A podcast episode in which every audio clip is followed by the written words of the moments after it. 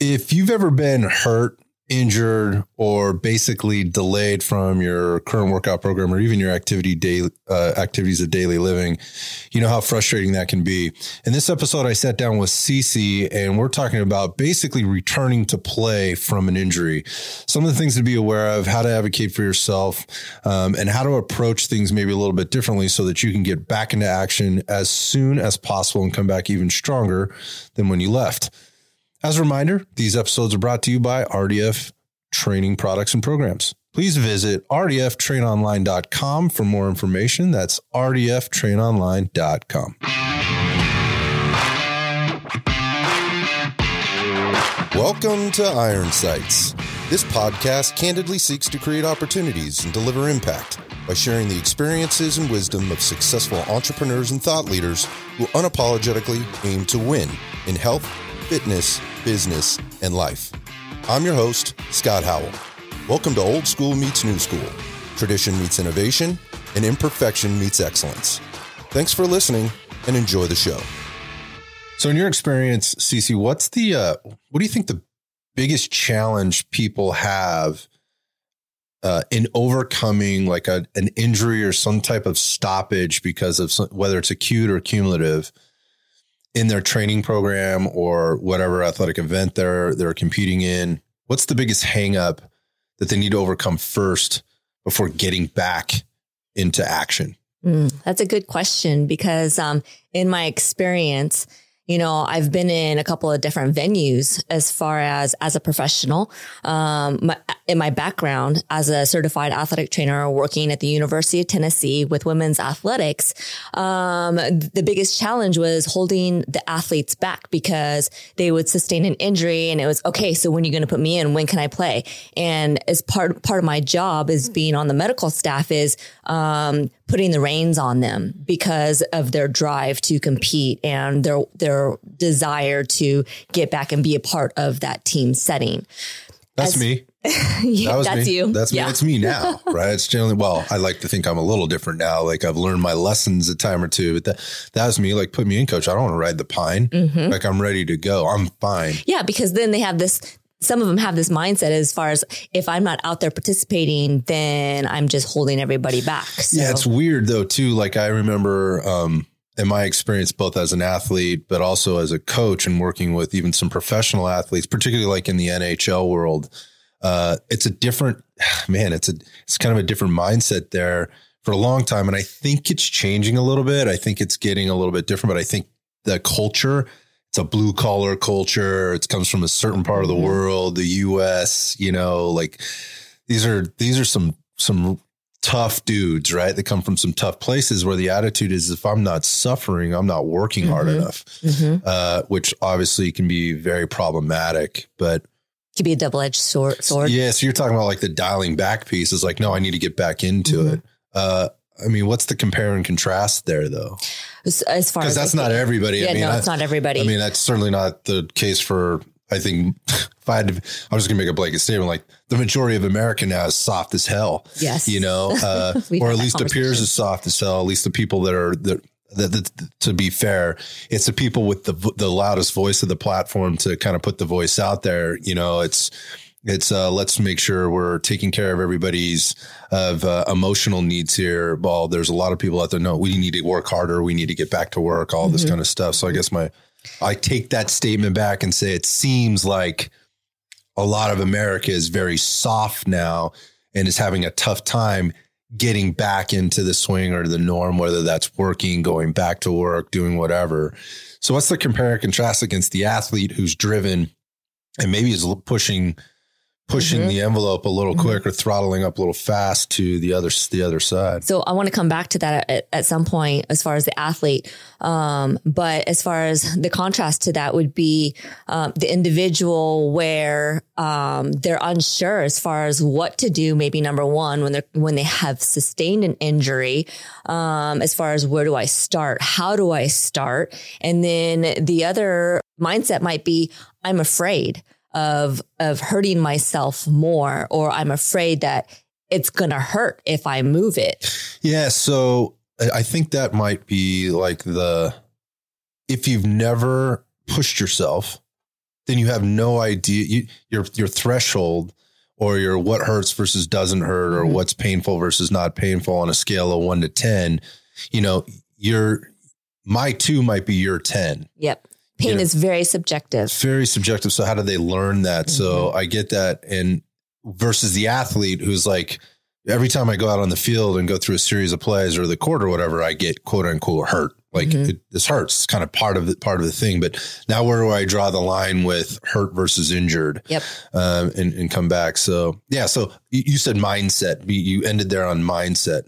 So mindset, I think, is like uh, understanding your your pain threshold, but there might be a couple more pieces to that as far as mindset. Yeah. yeah. So, I mean, understanding your pain threshold, but then your experience as far as growing up, what kind of, um, experiences have you, ha- have you had to overcome, whether it's physical, whether it's emotional? Um, I mean, you know, what challenges in life have you had to deal with to get somewhere that you wanted to get? And there's all these roadblocks or obstacles in your way and having to overcome that to then get to your goal or get to your endpoint. So, um, yeah, going, going back to mindset, um, it's very, it's, it's very, um, personal and experiential, I think. So, and then I think for some people, they either, they've got it or they don't. Either you are tough as nails or you're just a little soft and you haven't had to experience a whole lot of adversity. And so you don't know what it's like to experience challenges or experience some discomfort. Yeah, being uncomfortable. Yeah, that's a that's a huge thing, right? So going back to the athlete, I imagine you know, working in the collegiate level. You're talking about tier one athletes. Oh, I'm know, talking about tier one athletes where, you know, back in the day, this isn't cool now, but back in the day where, you know, a coach would, you know, have the athletes run lines until every single athlete puked. And until everybody puked, they kept going. I'm laughing because right? I've been there. Yeah, I remember yeah. those days. And uh, yeah, because uh, we're not done. You live and die as a team, right? Mm-hmm. Uh, I, obviously, I'm I'm chuckling because I, you know it was a it was a learning experience. It's a character builder. Uh, again, I, you can't. You, it's tough to get away with that stuff anymore. But you know, again, you're talking about tier one athletes that that even on just talent alone couldn't get to where they're at, right? Or mm-hmm. continue mm-hmm. down the path. So they they understand how to stuff. They understand what hard work is. They understand what it's like to run liners and puke. Oh, for sure. Right. And but you know, and then you have also the coaches that are that are that person mm-hmm. that like if I'm going to drive you to run until you puke, that's because I'm tough as nails and I'm going to push you. And again, expectations. There could be like a, an overcompensation. There's a lot of stuff, but there's an expectation that, uh, you know, I heard we've heard this one before. There's two different types of people in the world, right? There's winners and there's losers. And every time we take the field, uh, you're you're our goal is to be a winner. Yeah. And if you're not a winner, then you're a loser. And yeah. if your parents or your teacher or your grandma or whoever is telling you that you're a winner when you lose, then they're no. a loser. No. Right. So there's like this, there's a mindset piece. And again, there's, there's, um, I, I think there's value in that, right? I think there's value that can be extracted when put in the right context in the right kind of way. And I do, I do agree with that. I do teaching, you know, teaching kids specifically, but teaching people that uh, winning is important and and learning from losing is important too Absolutely. and that being a consistent loser isn't okay. It's just not okay. So going back to the injury pers- injury thing and people coming back in you were talking about mindset and having confidence to overcome things. If you haven't been challenged before knowing where to start or even pushing yourself to to learn where to start is going to be often different than the person that uh, that is like look i've been hurt before. I've been down this path before yeah. and i'm choosing not to be hurt anymore. That doesn't mm-hmm. mean I can make the injury go away, mm-hmm. but I'm choosing to push through to get to the other side so that I can resume my level of activity, my athletic event, whatever is important for me to do, whether that's, you know, as an amateur athlete or a recreational athlete or not even an athlete at all, just to get through my daily, my, my activities of daily living. I'm choosing to get better mm-hmm. versus, and I recognize that I have to be responsible for this instead of being a victim to what's happening with their body and expecting somebody else to take care of it mm-hmm. for me, which going back to the soft, uh, let's just be honest. Uh, we are soft collectively as a society and we beca- we've become dependent right? We've become dependent on a system. We've been we we've stopped asking questions. We're just like, give me the mm-hmm. pill, give me mm-hmm. the answer, give me the surgery, uh, give me whatever it is that's going to make this this pain Instant go gratification. away. Instant gratification go away. So, I think mindset is probably whether it's the biggest challenge for somebody. It depends on their background and where they're coming from, uh, and then. But at the same time, as you suggested, it could be a double edged sword. Like you might need to pump the brakes here, mm-hmm. dude. Like mm-hmm you just had a total or uh, a complete ACL tear. Yep. Or a total knee replacement, right? Right. This is yeah. not something that you can just will back to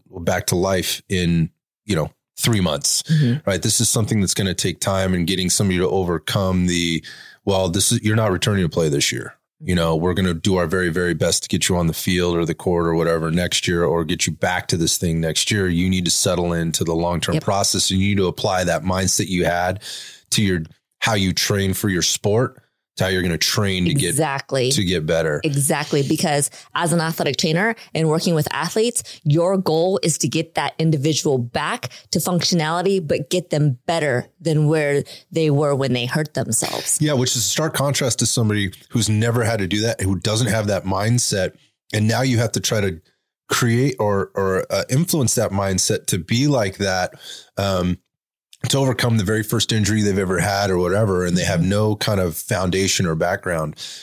And going back to what you just said there, I think it was, um, I'm pretty sure it was Peyton Manning who, speaking of University yes, of Tennessee, University of Tennessee, yeah, speaking of University of Tennessee, you were there, you guys were there at the same time, actually. So I think it was his senior year as I was starting at the University of Tennessee um, in grad school for PhD. So, so that was for my master's. Oh, I was at, at, Tennessee for about five or six years. So I got my master's and then I got my PhD right, there. Right. Okay. So yep. that's right. And working as an athletic trainer the entire time. He's a little older than you and I, maybe a little bit. No, actually no, he's younger. Yeah, he's, he's younger. younger. Yeah, he's, he's younger.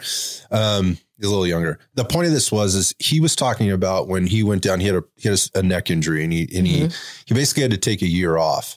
He said he came back from that injury stronger. He, the, the best athlete he's ever been because at no point in his life did he ever have to do that.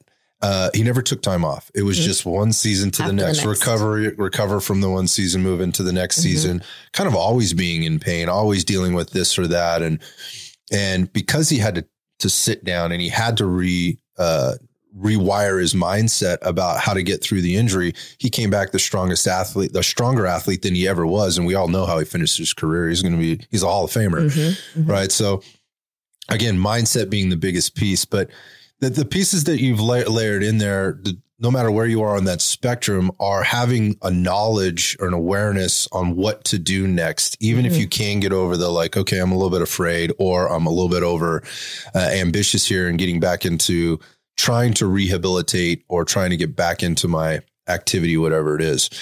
Um, and the awareness piece, I think, is the next piece for me. Mm-hmm. It's the it's the next biggest piece. Like, do you know what's going on here? Do you have a strong understanding? I think that's a huge piece right there because I can't tell you how many times I've had conversations with some of our clients here.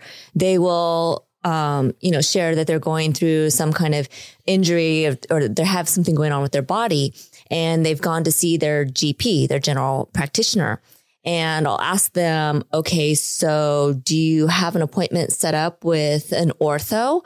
And they'll say, mm, no, the general practitioner, you know, they want to send me to physical therapy. And so I think I might go ahead and do that first. And so my thing is, you know what? You just went and saw a general practitioner. You don't really know what's happening, let's just say with your shoulder.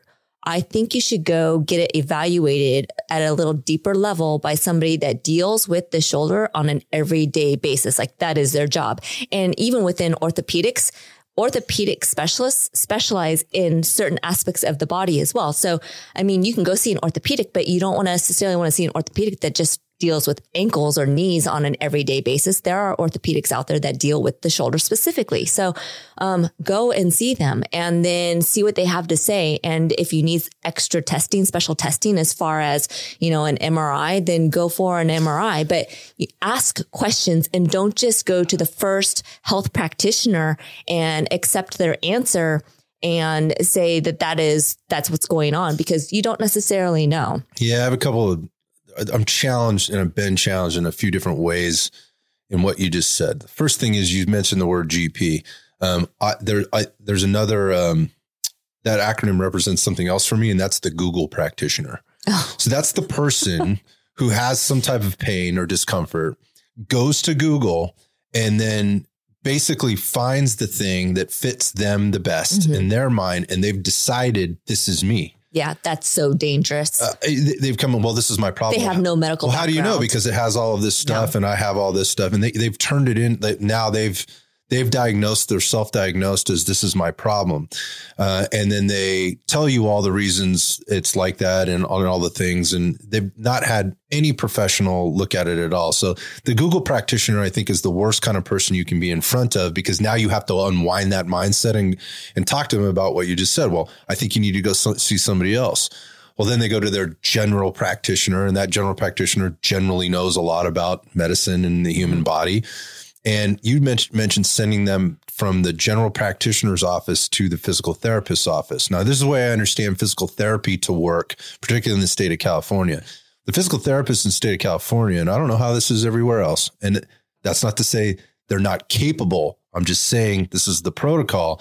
The physical therapists don't diagnose, right? They they don't. They, I think that they I think that they can legally, that, but they're getting a they're getting a prescription for right. for for uh for rehabilitation, for rehabilitation or, mm-hmm. or, treatment of some kind from a general practitioner with no diagnosis oftentimes and this is this is my point not every time but when people come to us and go well you know i'm my my doctor said I should stop doing this activity for mm-hmm. six to eight weeks and let it get better. And we've talked about this on the show before.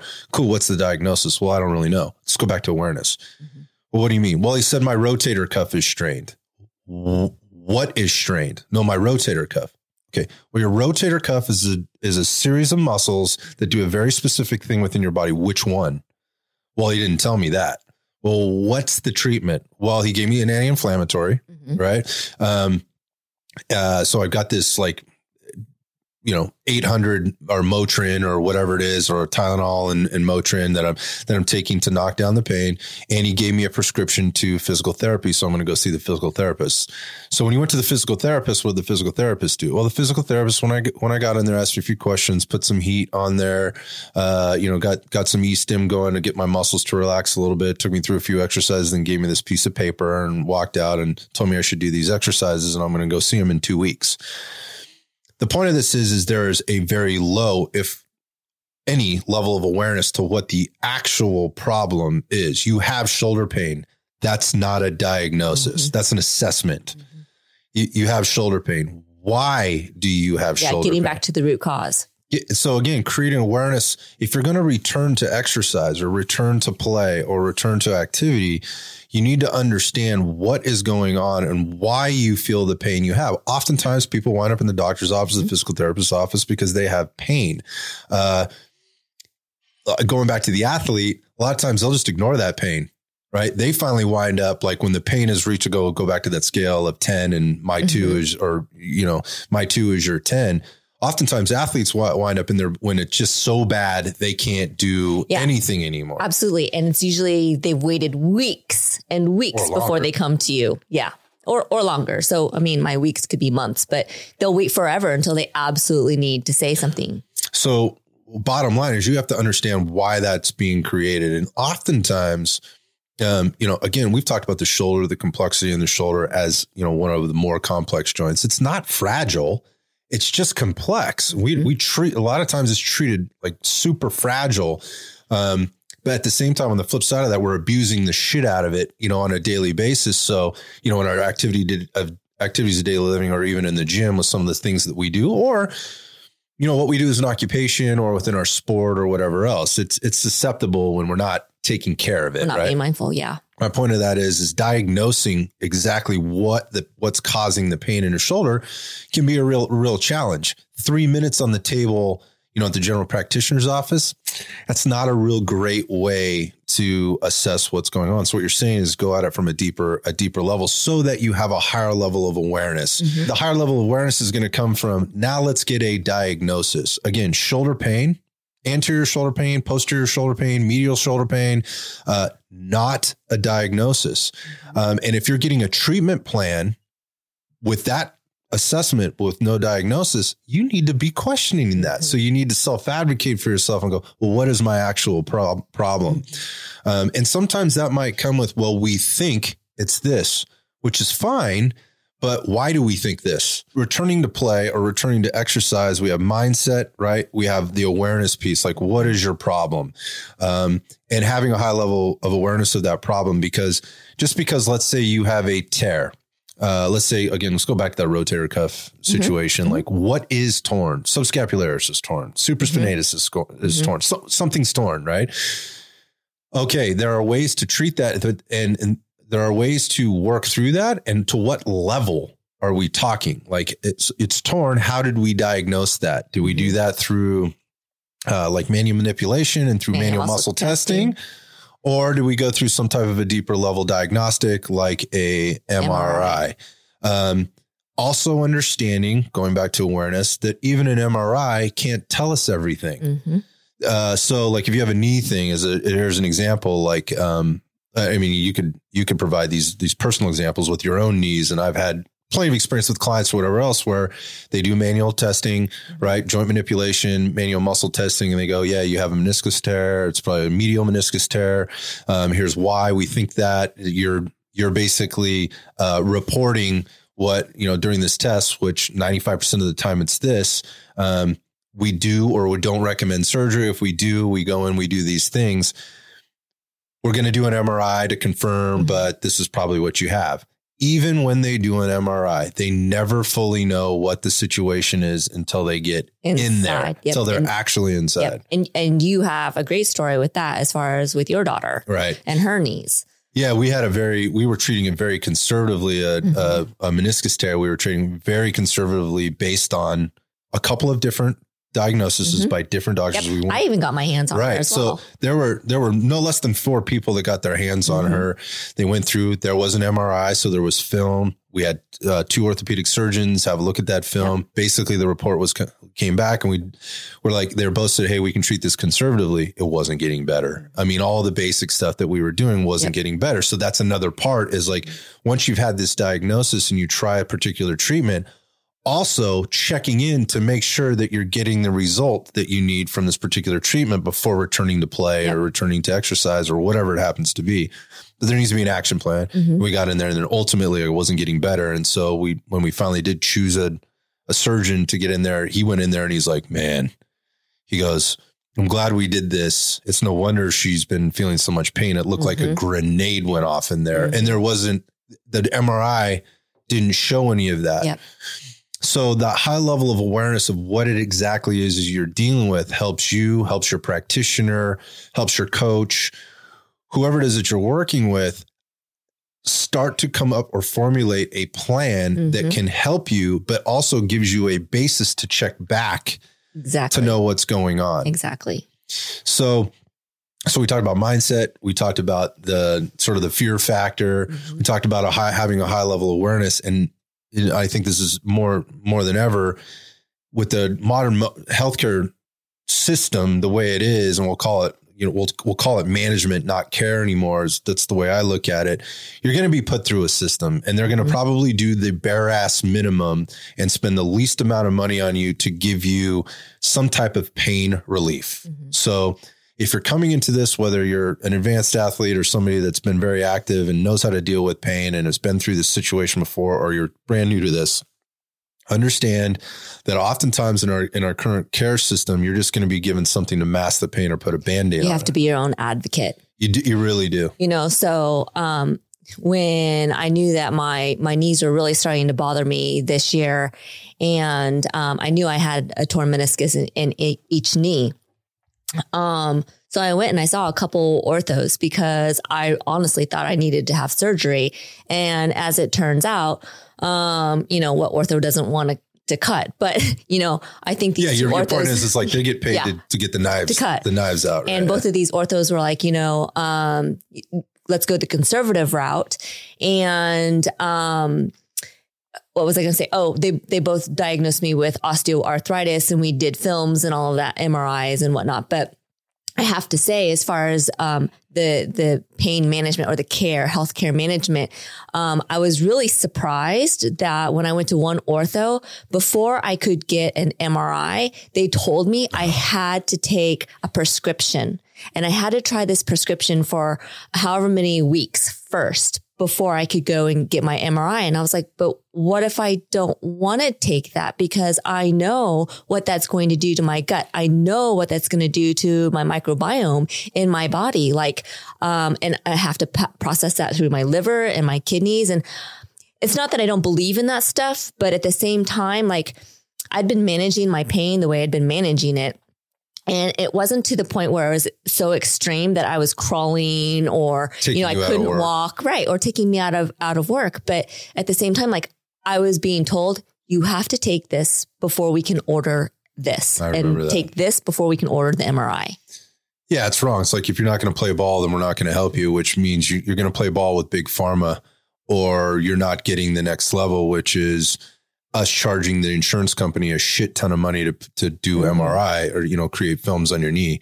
Um, where so everybody's got to get paid first before Mhm. you get helped, Mhm. uh, and that's a big part of the problem with coming out of an injury and seeking help to then get back in because it just delays the process. Mhm. And again, no no pharmaceutical company, no surgeon, no, and I, it, and I'm not saying there's the, the that there the doctors are bad, but no surgeon, no no pharmaceutical company, no insurance, co- or no uh you know um uh, radiologists or any of that. None of them make fucking money. None of them make money when you handle this shit outside of of Outside of their offices. outside, outside Yeah. of those offices Yeah. and you're not claiming it on your insurance. None of them make money. So they there's no benefit in them giving you some alternative treatment. Uh period. End of story. So when you're seeking these alternative treatments, you need to again self-advocate for yourself. Mhm. And I remember I know that was a battle for you. I remember you being really frustrated and fired up. I think I even took some of that heat a couple of those times coming back from from that dude. Uh, but the, the point of that is is that that level of awareness of what you're going to get yourself into. Like so, if you are injured and you're trying to return back to play, you know, and again, I'm just using that as an as an expression. You need to understand what you're going to have to go through from a system perspective if you choose that system route. Mhm. Now, I will tell you, in my this is not to take away. I know a lot of great surgeons that take insurance. Like I know a lot of good orthos. I know a lot of good GPs. Uh, a lot of great docs Health out there, care healthcare pr- practitioners. practitioners that take insurance. But I'll tell you the ones that always help, that I find always help our clients, help me, help my friends the best, are the ones that take cash. right? The ones that I can call up that I, you know, I'm not stuck in a Kaiser Mhm. system or something like that where I have to go through this process. Um, that I can call up and go, Hey, I need a diag, I, you know, I need to see you. I need to, I need to get some help here. And they're always going to provide options for you versus this is what it is. Like when you walk in, I'm not getting the, well, you have this insurance, you have this problem. You're this age, uh, you're in this area, even like you're in this Mhm. zip code Zip code. right? You get this option. This is what you get. It's uh, you're you're siloed uh, automatically. Now you're stuck in that, and getting out of it, getting into it's one thing. Getting out of it's a whole other thing. Uh, but as you as you see these other folks, they're like, hey, here's your options. You know, you can do these one or two or three things, whatever they happen to be. Um, let me help you, and then they'll refer if they need to Mhm. to the next person. Those are the people that always help me the best. And I think America or people or really active people want to be in front of this so that when they wind up in a situation where they are hurt, they use the system for what they can use the system for, but have these alternatives to get them back to play, right? Mhm. And have this team or this village of people that doesn't necessarily work within the confines of the system because it allows them an open Flexibility, right? Exactly. Yeah, to make choices. And you know, you're talking about the practitioners that that help people the most are the ones that take cash, but at the same time, those are the practitioners where they will sit down with you. They have a good bedside manner. Absolutely. Whatever happened to bedside manner? Uh, I, I mean, the last time that I, I can say that I walked in with my daughter for a doctor's appointment, um, it's you meet the receptionist and then somebody takes you to the back and then somebody else comes in, they do vitals and then the doctor comes in and it's like five minutes. it's a factory. Yeah. it's a factory. and then you're in and you're out. And look, the those offices those receptionists, those doctors are in a tough spot given the way the system Sure, is. sure. I'll give them the benefit of the doubt. But the re- reality of is, if you're trying to get back to play, you tell me. Does that sound like a good situation for you? Probably not. So once we get, we need to get you in a position where we understand what the problem is. Mm-hmm. Um, stay away from the self diagnosis. You know, get get and, and again, if you are a practitioner in that realm or whatever, and you have a deeper level of knowledge, that might be a little bit different. But get some help. Get hands on from somebody. Somebody gets hands on you, helps you with the diagnosis to give you exactly or as close to what we feel with with with a reasonable within reasonable doubt. We feel like we understand what this issue is. Then there has to be an organized return to play plan hmm it, it can't be well sometimes there's some randomization in there as we're kind of testing around and and figuring out what might work. But based on the diagnosis there should be an organized return to play. Now while that's all happening depending on the level of the injury if it's a head injury it might be a different Mhm. deal. You got a concussion. Maybe you can't do the things i'm about to suggest but let's go back to the shoulder right or the knee. All right it's a shoulder it's a knee. The rest of your body works fine right? So let's get you in a situation where you can continually train the rest of your body, Mhm. your brain, you know, your cardiovascular system, your health, keep you moving while working around, not and and through the issue that you have, not ignoring it, hmm not leaving it alone and expecting it to Mhm. get to just get better, but let's figure out a way to modify the current program that you're on to make this uh, work for you and still get benefit from uh, the time that you're down. Absolutely. And a lot of times, I like going back to the the Peyton Manning uh, example. Like he's like, dude, I came out of the best, you know, the strongest, most fit athlete I've ever I've ever come because I did do those things. Like Mhm. I could, my neck was a mess, but the rest of my body, it made me slow down. It made me readdress, reassess what I was doing, and I came back stronger as a result. That's a mindset piece. Mhm. Absolutely. That's a that's a mindset. Well, what can I do? Mhm. okay this is stopping me from doing these other things the first thing in your head i, I really i really feel like is what can i do and then what should i do Mhm. because just because you can Yep. doesn't, Doesn't mean you should. doesn't mean you should do it uh, so maybe we could talk a little bit of, uh, uh, about the cans like um, and that being like okay you've got these specific injuries it's it's an ankle it's a knee it's a shoulder you know whatever what are the things that I, I can be thinking about doing in the gym? And obviously, it's a little bit of a loaded question because it Mhm. depends on your on your activity. But maybe from a generalization piece, um, maybe we could talk about that a little bit. Okay. So, like, as you again, let's just say like you have the knee injury, right? And so that's going to prevent you from doing some stuff. Mhm. What are the things that you can be doing to support? And if you're a runner, you know, or Mhm. what your activity involves Sure. running, what are things that you can be doing to remedy the knee? Mhm. right? Uh, assuming we've got a diagnosis on Mhm. it, right? And we know exactly what to be doing specific to the knee or not to the knee uh, to get better. But with the rest of the body um, in a workout program to get to, to somebody can benefit by and maybe potentially come out stronger than they went in. hmm Sure. So, you know, like you said, it's all going to be dependent on what's happening with an individual. You mentioned the knee, and let's say they are a runner. So while they might not be able to do pounding activities, go outside and run, I mean, there's the bike. Bike is a great tool to get cardiovascular training. Um, and then there's also, you know, the skier or the rower. So you can still get full body movement. You can still get a lot of exertion, get your heart rate up, respiratory rate up, and you're not having the constant pounding of the pavement or the treadmill. Um, you know, one of the things with strengthening and, and rehabilitation is, you know, working the joints above and below the site of injury, in addition to the muscles that support that structure that um, is injured. So, you know, with the knee, you have your glutes and your hips, and then below the knee, you have your um, calf muscles and your ankle. So, um, you know, the lower leg muscles that help you to propel yourself forward uh, with the push off um, with a gait. So there's that. And then there's your quadriceps. So there are exercises out there. I mean, we have the, our clients doing um, this in in the studio, you know, they're called terminal knee extensions. So it's a very safe um, exercise where you're really contracting the quads. You're doing it with intent, um, but you can still work on getting a good quad contraction. And then there's other, you know, you can still do possibly deadlifts. Um, you could possibly still work on,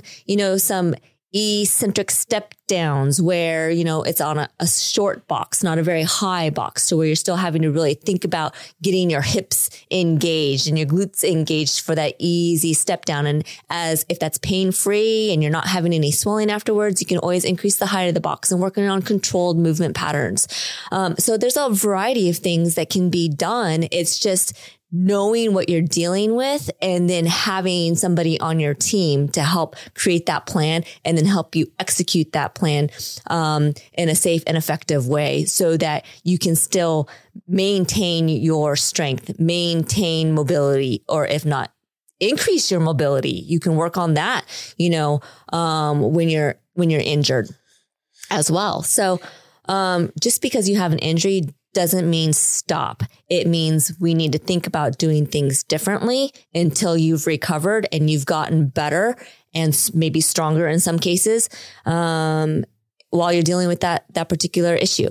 Yeah, I think there it's with the mindset piece and understanding, you know, again what you're capable of, what you're not capable of, and being willing to test yes the boundaries and understanding that you know testing means overdoing it on occasion. It also means um, learning that new threshold. So whether you're, you know, you're, you, you pushed a little far today. So tomorrow, oh man, you know, like I feel like I took a little bit of a setback there. I'm feeling pain again, or I've got a little bit of inflammation there. Okay. Well, at least now we know, mm-hmm. right. And we can, we can make adjustments to that. Um, you know, you, you, another part of the mindset piece is understanding what you can do versus what you should be doing. Um, and I guess approaching it as an opportunity, right? To to learn or do different things. You mentioned like work on your mobility. Like you all that time you weren't spending, mm-hmm. you know, doing this stuff. Now you have an opportunity to do it because you can't be quite maybe as active as you were before. Um, and then also wrapping your head around like, okay, while I am doing this, certain things could change, right? My strength uh, overall may dis- dissipate a little bit, but if I do the work right now, mm-hmm. like it's not going to be go away forever, right? No. It, like my cardiovascular is going to drop off sort of kind of very rapidly, but my strength is going to stick around for two to three weeks. We know that. Mm-hmm. This is kind of what the mm-hmm. science tells us, right? Like over a few days, yeah, your endurance is going to drop off. Like that's a very adaptive system. It, it changes very rapidly versus the, the strength components where, you know, I could go two, three weeks without lifting weights or doing the, my, my same weightlifting or uh, resistance training routine. And when I walk back in, relative strength should be about the same, right? It will start to fall off, yes, but having to take a week down is not a death it's sentence. Not going to kill you. It won't. Yeah. It's not going to change. It's not going to kill you. Uh, it might really be tough for your head, right? Don't th- be emotional about your workouts, right? Right. So, say. yeah. So let's let's stop doing that and let's mm-hmm. let's really start to kind of uh, take the time to to make sure we're moving to the right mindset. And again, be aware that okay, taking a couple weeks off of this this particular type of strength training is not going to kill me. Mm-hmm. But it's also an opportunity to apply this other type of strength training that I could gain a ton of benefit from in the meantime. And obviously, we cannot go through every joint because, you know, in every human, because all of these things are very specific. So when you mm-hmm. say, hey, so what would you do if you had a wrist injury? All of this shit is really hypothetical. But um, the the basis for approaching it really isn't.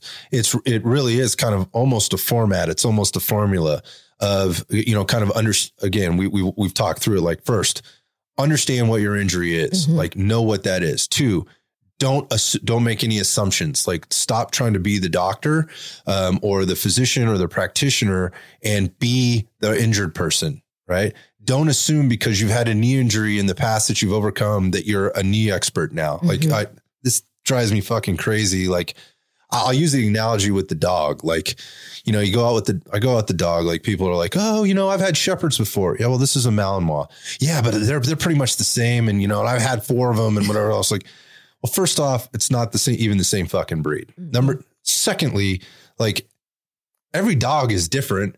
Third, I don't fucking care. Like, you know, like, why are you telling me all this? Like the person has the ACL injury, you know, and gets the ACL surgery, and then all of a sudden they're an ACL mm-hmm. fucking expert because mm-hmm. they've been through the process. Every process is different. different yep. Every process is different. So understand that as the person coming in. Um, get to know the person that you're working with, right? And establish a plan and a foundation for how you're going to move forward mm-hmm. on these p- specific things.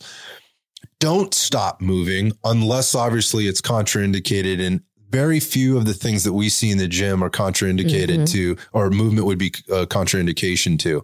Uh, there's plenty of other things you can be doing when with you got a bum leg, you know, or yep. a bum arm or wrist or hand. Uh, the the one thing the one thing that uh, I could say that that would be a real limiting factor and kind of counter what I just said are the head injuries, the closed head stuff yes. that we see, concussions specifically. That those can be very limiting, and that's kind of a different deal. Mm-hmm. Um, but you know, when we're talking about you know a, a, lot of the basic stuff that we see, cumulative traumas, acute joint traumas, or you know, orthopedic bone, kinds of tissue, yeah, yeah, the stuff that most people go through when they work out on a regular basis. They're out on the trail run, fucking roll that ankle, mm-hmm. right? They they roll that ankle, uh, and now they're like, oh my god, I can't trail run anymore, whatever. Great. Go lift some fucking weights now. right. That's what you should have been doing. Or maybe if you were doing that, I don't know, maybe you wouldn't have rolled that ankle. Or maybe you'll come back a lot faster from that. So exactly. So get yourself in front of somebody that can formulate a plan for you and help you and walk you through the plan. And it also is going to push you in ways that maybe you hadn't thought of pushing yourself. Um, I think intention is a huge piece of this, right? Like just because you're going through the movement of the exercise doesn't mean you're getting the most benefit out of it, but help have somebody oh, help so true. help you through that and also not sign off on your bullshit. Like, mm-hmm. oh, it just, just really hurts today. Really? Does it hurt? Mm. Let's compare it to how it hurt two weeks ago. Does it hurt that bad? Or is it being willing, having somebody on your team mm-hmm. that isn't going to gonna gonna sign off on your nonsense. Yep, yep. And as far as like, you know, going back to hurt and thresholds of pain. I mean, maybe you didn't sleep well the night before. And so you're a little bit more sensitive. And the other thing is, so what are the signs that we're seeing when you're saying that that's hurting? So are you having increased swelling? Because if you're having increased swelling and that's hurting, that's the probably time, the result. Then you've, the you've done too much, right? Yeah, right. So being aware of, of um, the the signs as well as just taking in the symptoms. Yeah. So don't be a hero. Also, don't. So at the on the other side of the, the coin, don't be afraid to ask for help. help. Like. It, I get it. You're you're a tough guy, right? You've been through all these things in life. You're an athlete. You were you're you're in this profession. You know, whatever.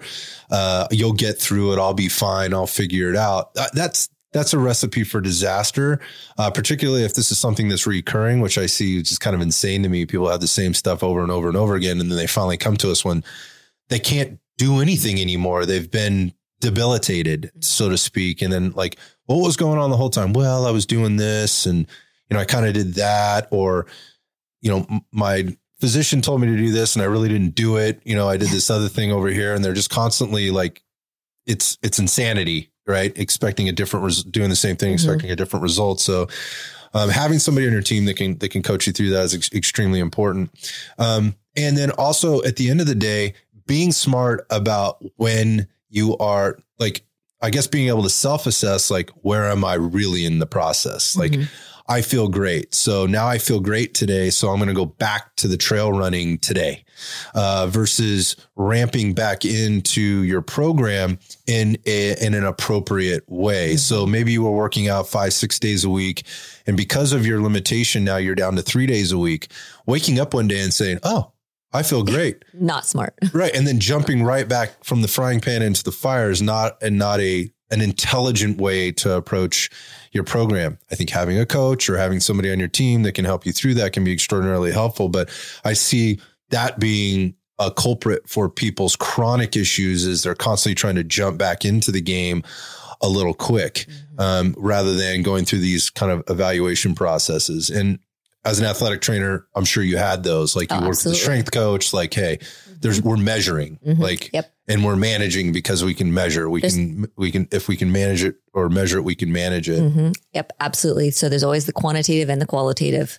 I think it's a good point. Like, okay, I have this many degrees more range of motion. I'm back to normal range. Let's mm-hmm. say what my previous range is, or equal to my other knee, if that's what we're talking mm-hmm. about, knee flexion to extension, or or, or whatever measurements, right, for muscle muscle um, mass. Right, but how do I feel? Mm-hmm. Right? How is my performance? Like, how am I recovering? Uh, where's my confidence level?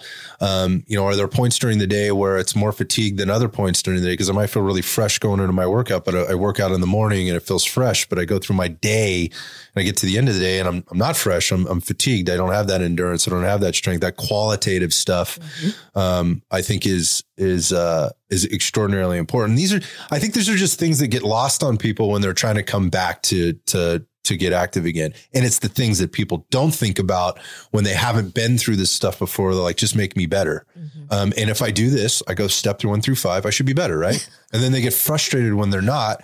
Uh, or they go, hey, well, the guy in the white lab coat with the name tag on that had MD at the end of it said this this is the way it should be, so this is the way it's going to be. Like this is no, no doctor said this, so this is okay. So that is also a recipe for failure and disaster. If you're if you have unrealistic expectations, expectations. Um, if you're if you have those expectations about your outcomes, um, you're probably setting yourself up for failure. Again, there's the nuance of the this, the the the principles of specificity, individuality, mm-hmm. how your body is going to respond to certain things. Yep. What was the severity of your injury? Not everything is the same, and there's a lot of other factors that go into there. But uh, I, I, I think we've covered some some some basic points. Mm-hmm. Um, and so again, it's not like how to come back from a shoulder injury. Anybody that's trying to handle that, you know, like specifically in this kind of a format without having an individual with a very individual situation to talk about, um, it's not going to be the same for everybody. So nope. just because your buddy had an ACL replacement and did these things doesn't mean it's going to be the same for you. The same for you. So it's not a cookie cutter. It never is. And that's why I read out we don't do any cookie cutter shit. Like it's like, who are you? Where are you coming from? What's going on? What's your history? Um, where do you want to go? When do you need to be there? All right, let's do an assessment. Let's do an evaluation. Let's come up with a plan. If we need to go out to somebody else, we're gonna we are gonna go out to somebody else. And I think if you don't get somebody on your team that's working with you in that capacity, um, I'd be looking for a new team. Yep, absolutely. Thank you for tuning into this episode of Iron Sights. If you enjoyed our conversation, you can support our mission by hitting the subscribe button, leaving a review, and sharing the podcast with a friend. I'll see you on the next episode.